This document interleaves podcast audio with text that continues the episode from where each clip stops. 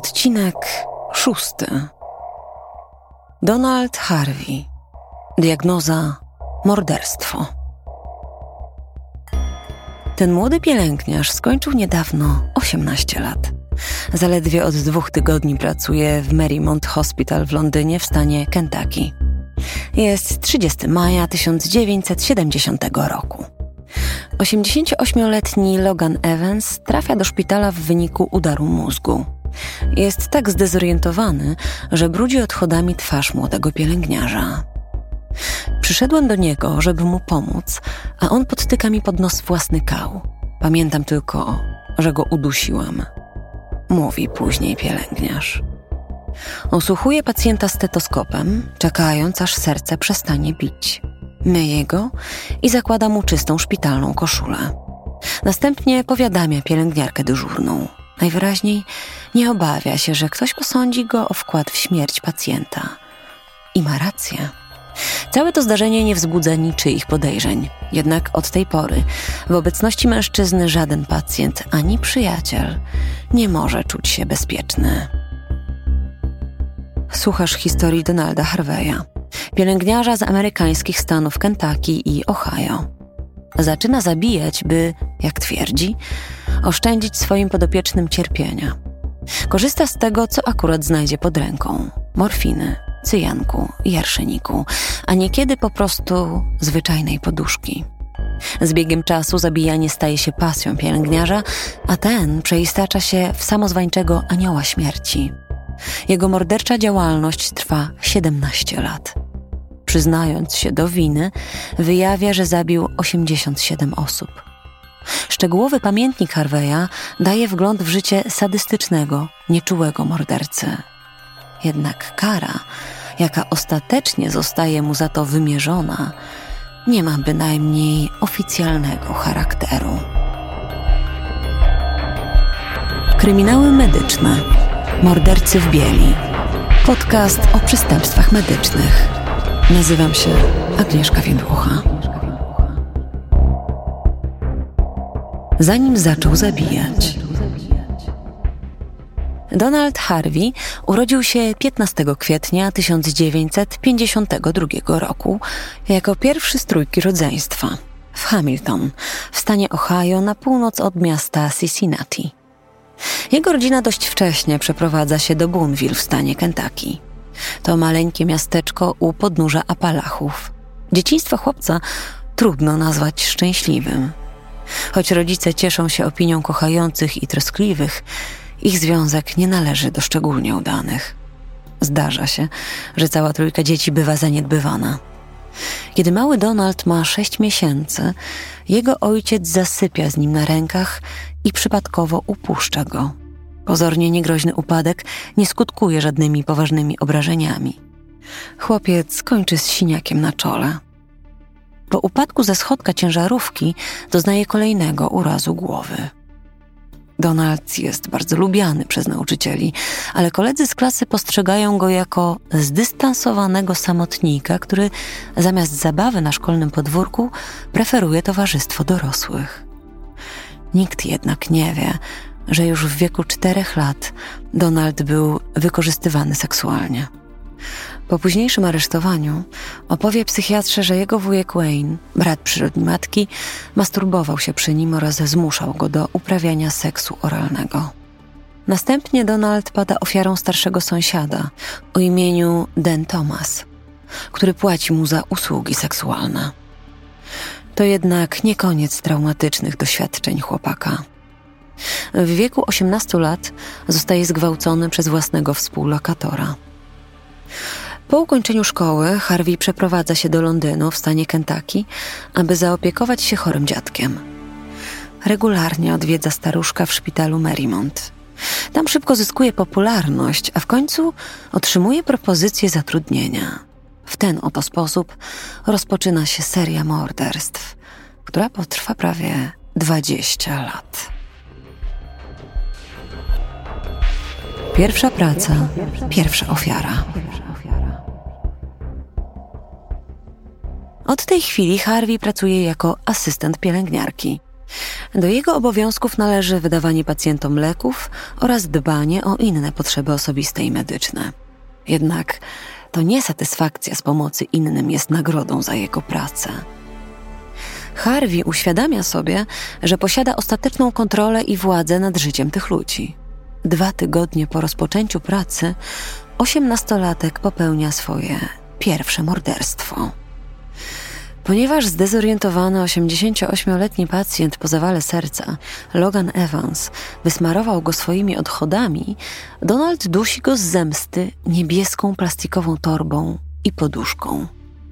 Następnie, jak gdyby nigdy nic, myje ciało pacjenta, a zanim powiadomi pielęgniarki, wskakuje pod prysznic.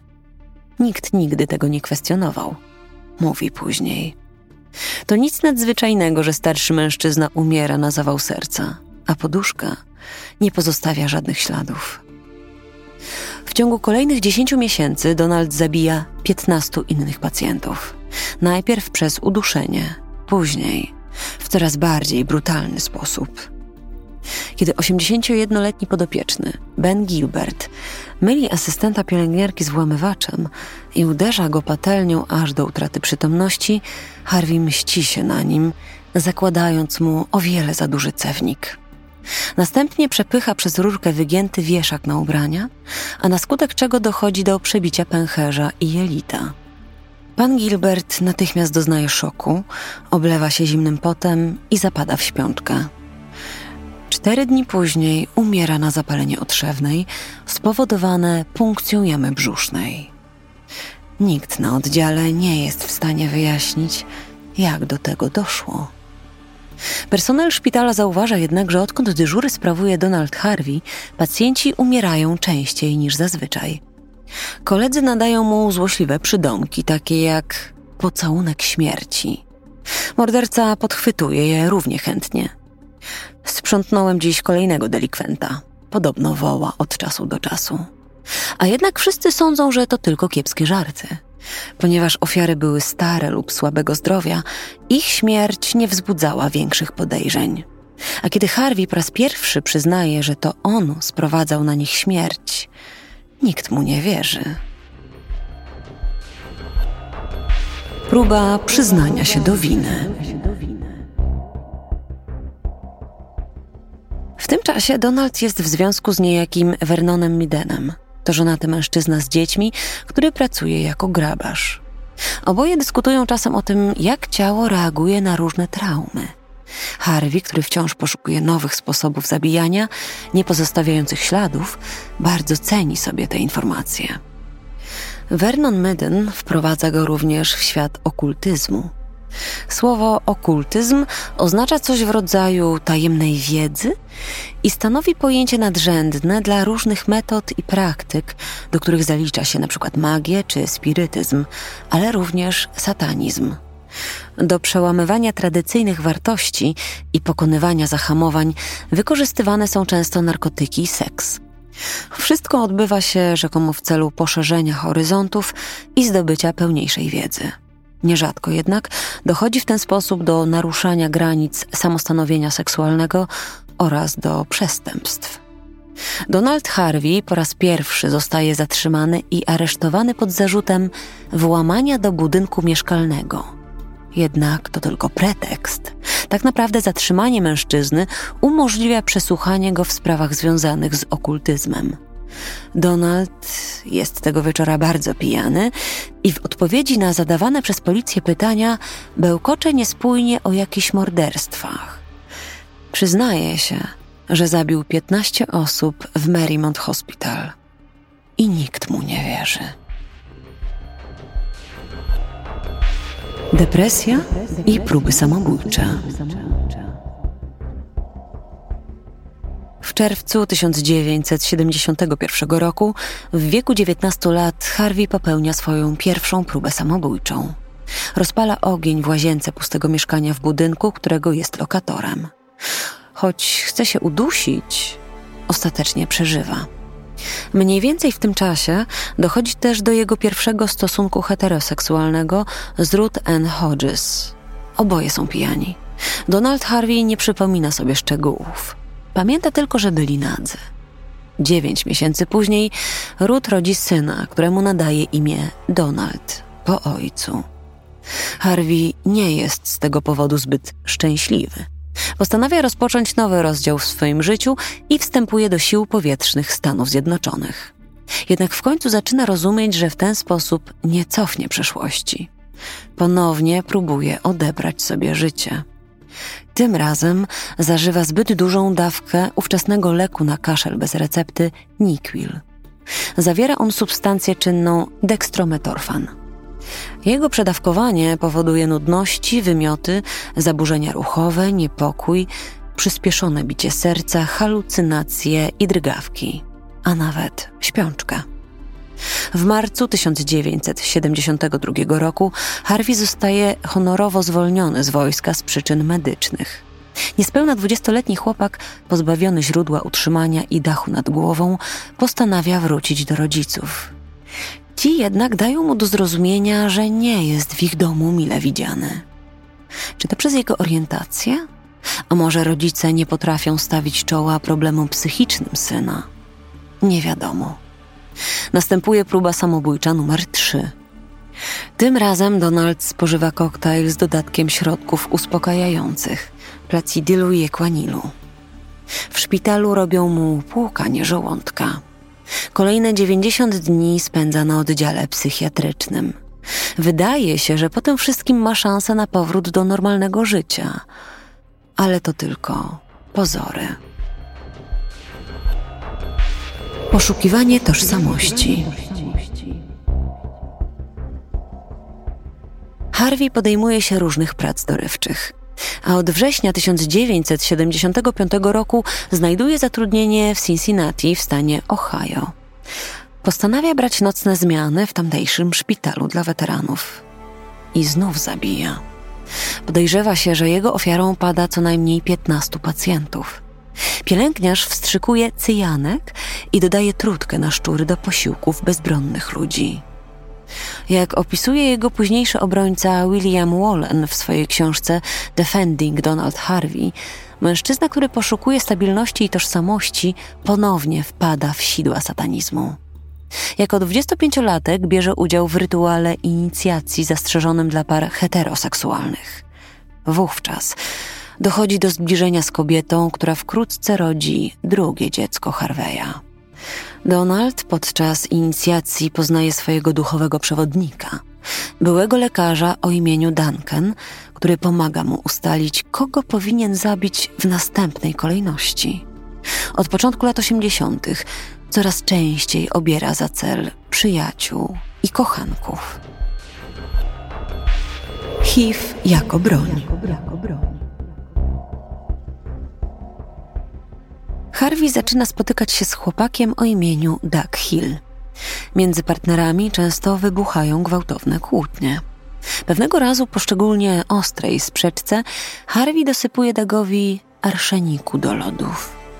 Doug Hill staje się tym samym pierwszą osobą spoza grona pacjentów szpitala, którą morderca próbuje skrzywdzić.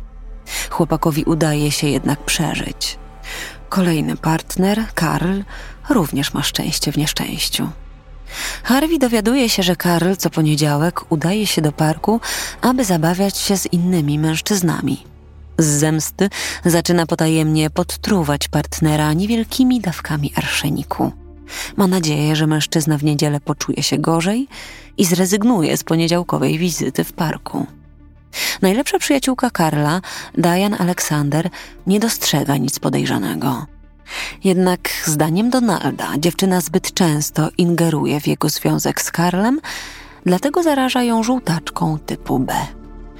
Służą mu do tego zainfekowane próbki, które wykradł z kliniki. Dodaje zarazki do przygotowanego dla niej napoju. Diane trafia do szpitala z ciężkim przypadkiem wirusowego zapalenia wątroby. W ten sam sposób Harvey próbuje zarazić Diane wirusem HIV. Według gazety Cincinnati Post mówi później śledczym, że ukradł próbki od zmarłego na AIDS pacjenta. Na szczęście Diane udaje się uniknąć zarażenia wirusem. Kolejną ofiarą Donalda pada sąsiadka, Helen Metzger. Harvey i ją postrzega jako zagrożenie dla jego związku z Karlem. Piecze więc ciasto naszpikowane arszenikiem. Dawka tej trucizny jest śmiertelna. Kwietniu 1983 roku dochodzi do kłótni Harveya z rodzicami Karla. Mężczyzna mści się na nich, dosypując trucizny do ich jedzenia. Cztery dni później ojciec partnera, Henry, umiera na udar. W nocy jego śmierci Harvey odwiedza go w szpitalu, by podać mu budyń z domieszką arszeniku. Kiedy Karel prosi Harveya, żeby wyprowadził się z jego mieszkania, ten wielokrotnie usiłuje otruć swojego kochanka. Mordercza próba spełza jednak na niczym, a chłopakowi udaje się przeżyć. Wszystkie podejmowane przez Donalda próby otrucia pozostają niezauważone. Nie wpływają również na jego pracę. Mało tego, w marcu 1985 roku Donald otrzymuje awans. Niedługo później zostaje przyłapany z bronią na terenie szpitala dla weteranów.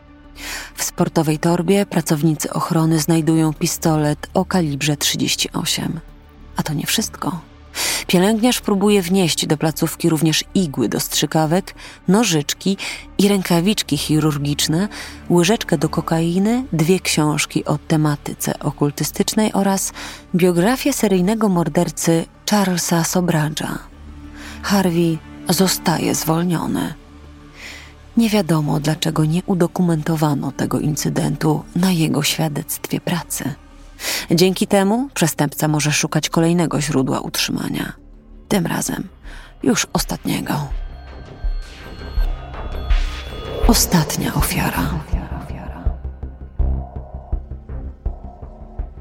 W lutym 1986 roku Harvey, wciąż z czystymi papierami, rozpoczyna pracę pielęgniarza w szpitalu Drake Memorial w Cincinnati. Nie pozwala sobie na chwilę wytchnienia. W okresie od kwietnia 1986 roku do marca 1987 roku zabija 26 pacjentów i podejmuje wiele innych prób morderstwa. Ostatnią zbrodnię popełnia 7 marca 1987 roku. Dopiero wtedy zostaje przyłapany. Dzieje się to przypadkowo, kiedy lekarz przeprowadza sekcję zwłok na niedawno zmarłym pacjencie. Johnie Powellu. 44-latek trafił do szpitala po wypadku motocyklowym. Jednakże podczas obdukcji w jamie brzusznej zmarłego da się wyczuć charakterystyczny zapach cyjanku. Cyjanek jest solą kwasu cyjanowodorowego.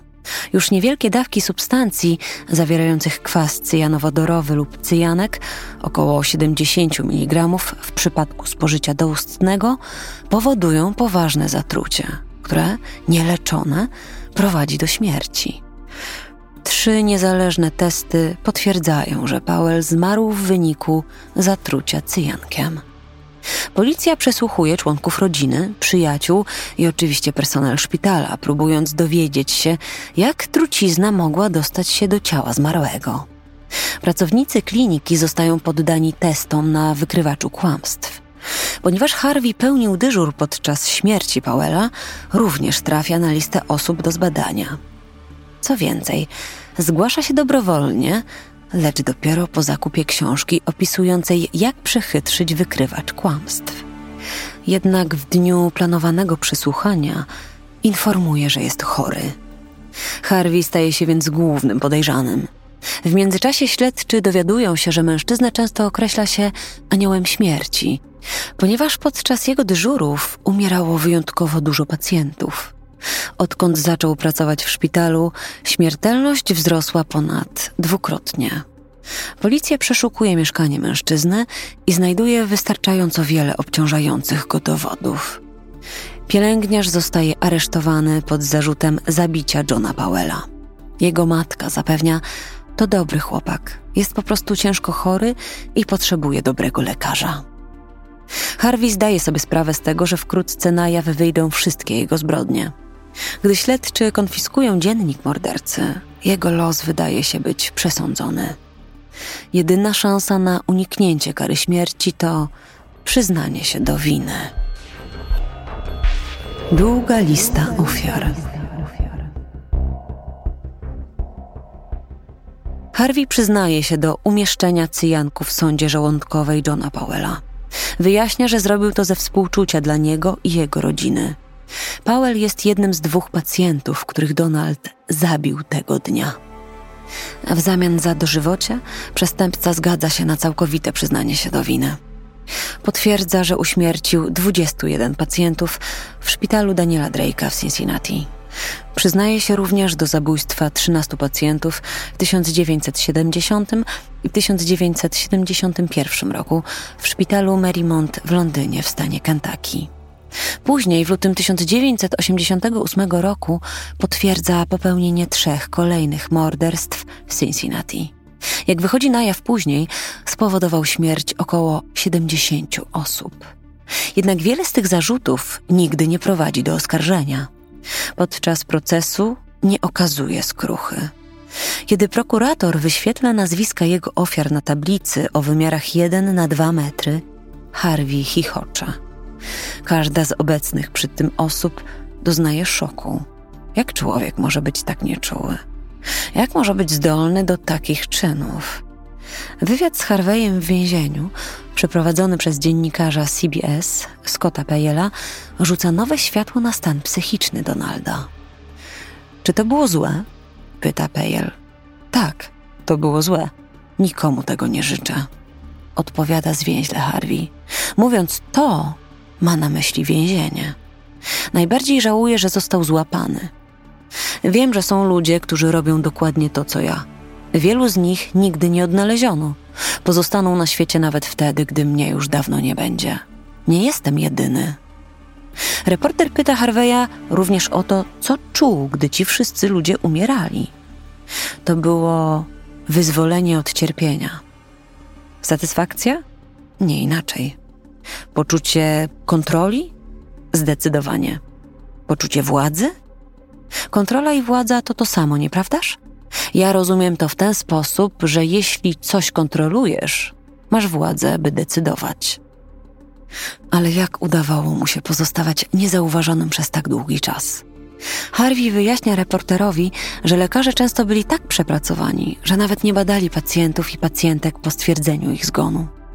Lekarze spędzają tyle lat w szkole, ciągnie Harvey, i zawsze przychodzą do szpitala z poczuciem wyższości. Wydaje im się, że wiedzą wszystko, choć tak naprawdę o niczym nie mają pojęcia. Donald Harvey zostaje skazany za 37 morderstw na kilka wyroków dożywocia. Jedno ze zdjęć przedstawia jego postać po ogłoszeniu werdyktu, ubraną w grubą, brązową, dwurzędową marynarkę. Ze starannie zaczesanymi włosami i zmrużonymi od jaskrawego słońca oczami, morderca jest wyprowadzany z budynku sądu. Na nadgarstkach ma kajdanki, a u boku dwóch policjantów. Donald Harvey zostaje umieszczony w zakładzie karnym w południowym Ohio. Na zwolnienie warunkowe może liczyć dopiero w 2043 roku, ale nie dożyje tego dnia. Sprawiedliwa kara. W marcu 2017 roku, po 20 latach od rozpoczęcia odsiadki, strażnicy znajdują przestępcę w jego celi w ciężkim stanie. Porucznik Robert G. Sellers z Ohio State Highway Patrol stwierdza, że mężczyznę zaatakował współwięzień o imieniu James Elliot. Poważnie ranny Donald zostaje przewieziony do szpitala. Jego stan jest krytyczny. Czułem, że to, co robię, jest słuszne. Uwalniałem ludzi od ich nieszczęścia. Wyznał dziennikarzom Harvey w 1987 roku po swoim skazaniu. Mam nadzieję, że jeśli kiedykolwiek będę leżeć w szpitalu, podłączony do aparatury lub respiratora, ktoś przyjdzie i ukróci moje cierpienie. Harvey umiera w czwartek, 30 marca 2017 roku. Według biegłych z zakresu medycyny sądowej 64-latek doznał ciężkiego urazu czaszkowo-mózgowego, który obejmował kilka złamań kości. James Elliot zostaje skazany na dożywocie za zabójstwo Harveya.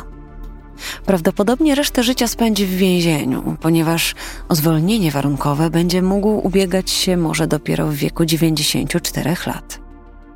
W liście do News Journal Elliot wyjaśnia, dlaczego zabił Harveya. Być może ludzi z naszej okolicy pocieszy fakt, że ktoś wreszcie wymierzył mu karę, którą już dawno powinien otrzymać.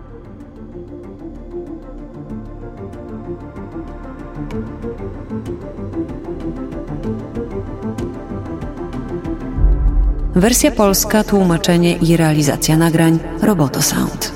Czytała Agnieszka Więdłocha.